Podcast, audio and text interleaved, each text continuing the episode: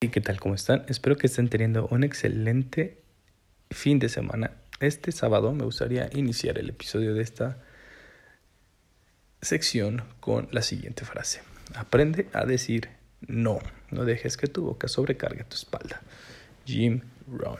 Con esta sencilla frase los dejo en la reflexión. Déjenme sus opiniones en mi Instagram arroba saúl 19 Que tengan un excelente día. Nos escuchamos mañana.